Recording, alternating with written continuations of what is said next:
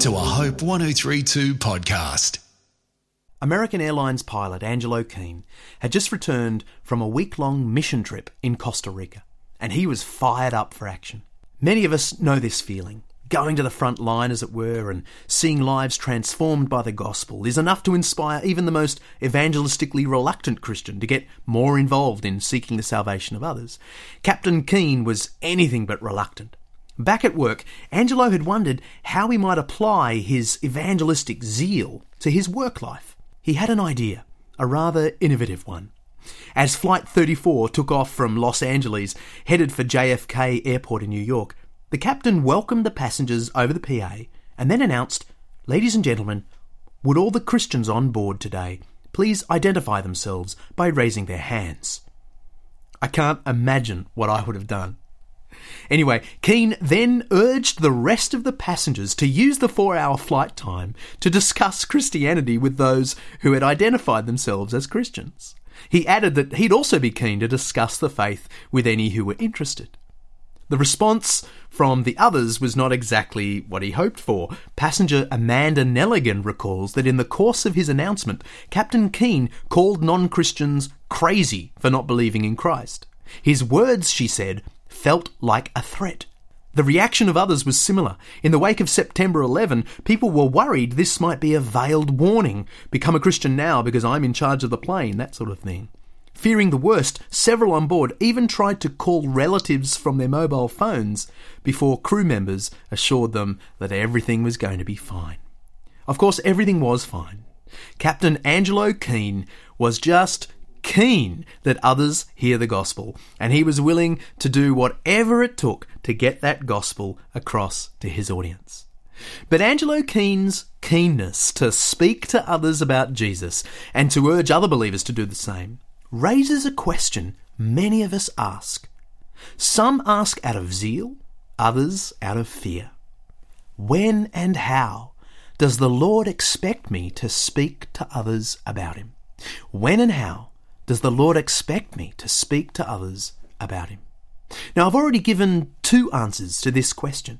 Some of us are evangelists and will declare the gospel in a focused way. And secondly, all of us are heralds of God's glory through our songs, prayers, readings, and creeds in public praise. But there's a third answer to the question. Each of us who believe in Christ have the privilege and duty to give an answer for the faith when asked. There are two texts that make this perfectly clear 1 Peter 3 15 to 16 and Colossians 4 5 to 6. Let me quote both of them and then explore the gems that they offer us.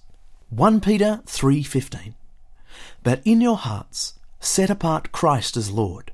Always be prepared to give an answer to everyone who asks you to give the reason for the hope that you have, but do this with gentleness and respect. And Colossians 4 2 to 6, the Apostle Paul says, Be wise in the way you act toward outsiders. Make the most of every opportunity. Let your conversation be always full of grace, seasoned with salt, so that you may know how to answer everyone.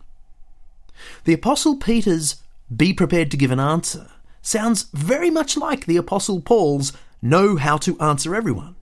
You'd almost think that the two apostles got together on this issue to make sure that they told their congregations pretty much the same thing be ready and willing to answer those who don't yet believe. These passages tell us several important things about the privilege and responsibility we have to speak to others about our faith in Christ. Firstly, both texts make perfectly clear that all believers have a responsibility to answer for the faith. Unlike the exhortation to do the work of an evangelist in 2 Timothy 4 5, which is plainly directed to an evangelist and church leader, Timothy, our two passages were written to congregations as a whole, not to leaders in particular.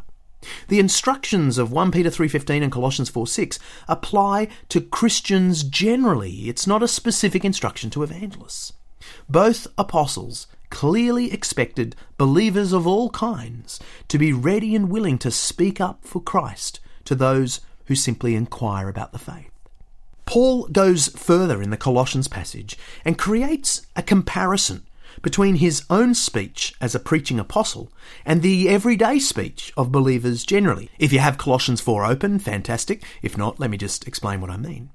Paul begins this paragraph by asking the Colossians to get involved in his mission by praying for him. He says, And pray for us too that God may open a door for our message.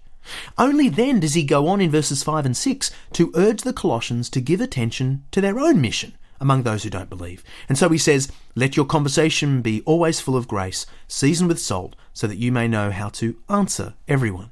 What's fascinating in terms of the connection between Paul's mission and our mission is that there is a play on words in verses 3 and 6. The word message in verse 3 and the word conversation in verse 6 are exactly the same word in Greek. It's the term logos, which means word. So Paul literally says, Pray that God may open for us a door for the word. And then he says, Let your word be always full of grace so that you may know how to answer everyone. I know that all sounds a little too technical, but the point is pretty important, I think. Paul is striking a comparison between the apostolic word of the gospel and the congregational word of everyday conversation. The effect of this symmetry, which is very obvious in Greek, is to create a thematic parallel between Paul's obligation to proclaim the gospel word and the congregation's duty to answer with the words of their everyday conversation. What bold proclamation is to evangelists, gracious answers are to believers in general. Both are activities filled with missionary significance. Not all of us will proclaim the gospel as Paul did, but all of us will answer for the gospel wherever opportunity allows. And God willing, sometimes those answers will powerfully affect those who hear us. In year 9, when I was about 15, I approached my school scripture teacher and asked her this question what do you think God thinks of me? I now realize that was a stupid question to ask an intelligent Christian. She returned with these words John, God sees everything you've done, said, and thought. And then she left a long pause. And I can remember thinking, oh no, God knows everything I've done, said, and thought. But then she added, but he loves you all the same. Well, I thanked her for her words and went off. But those words stayed with me for weeks. Over and over, I thought, God sees everything I've done, said, and thought, but He still loves me. And quite seriously, that answer to my simple question was the beginning of my serious reflection on Jesus. My point is never underestimate the power of giving a simple answer for the faith in daily conversation. Hope 1032. Thanks for listening.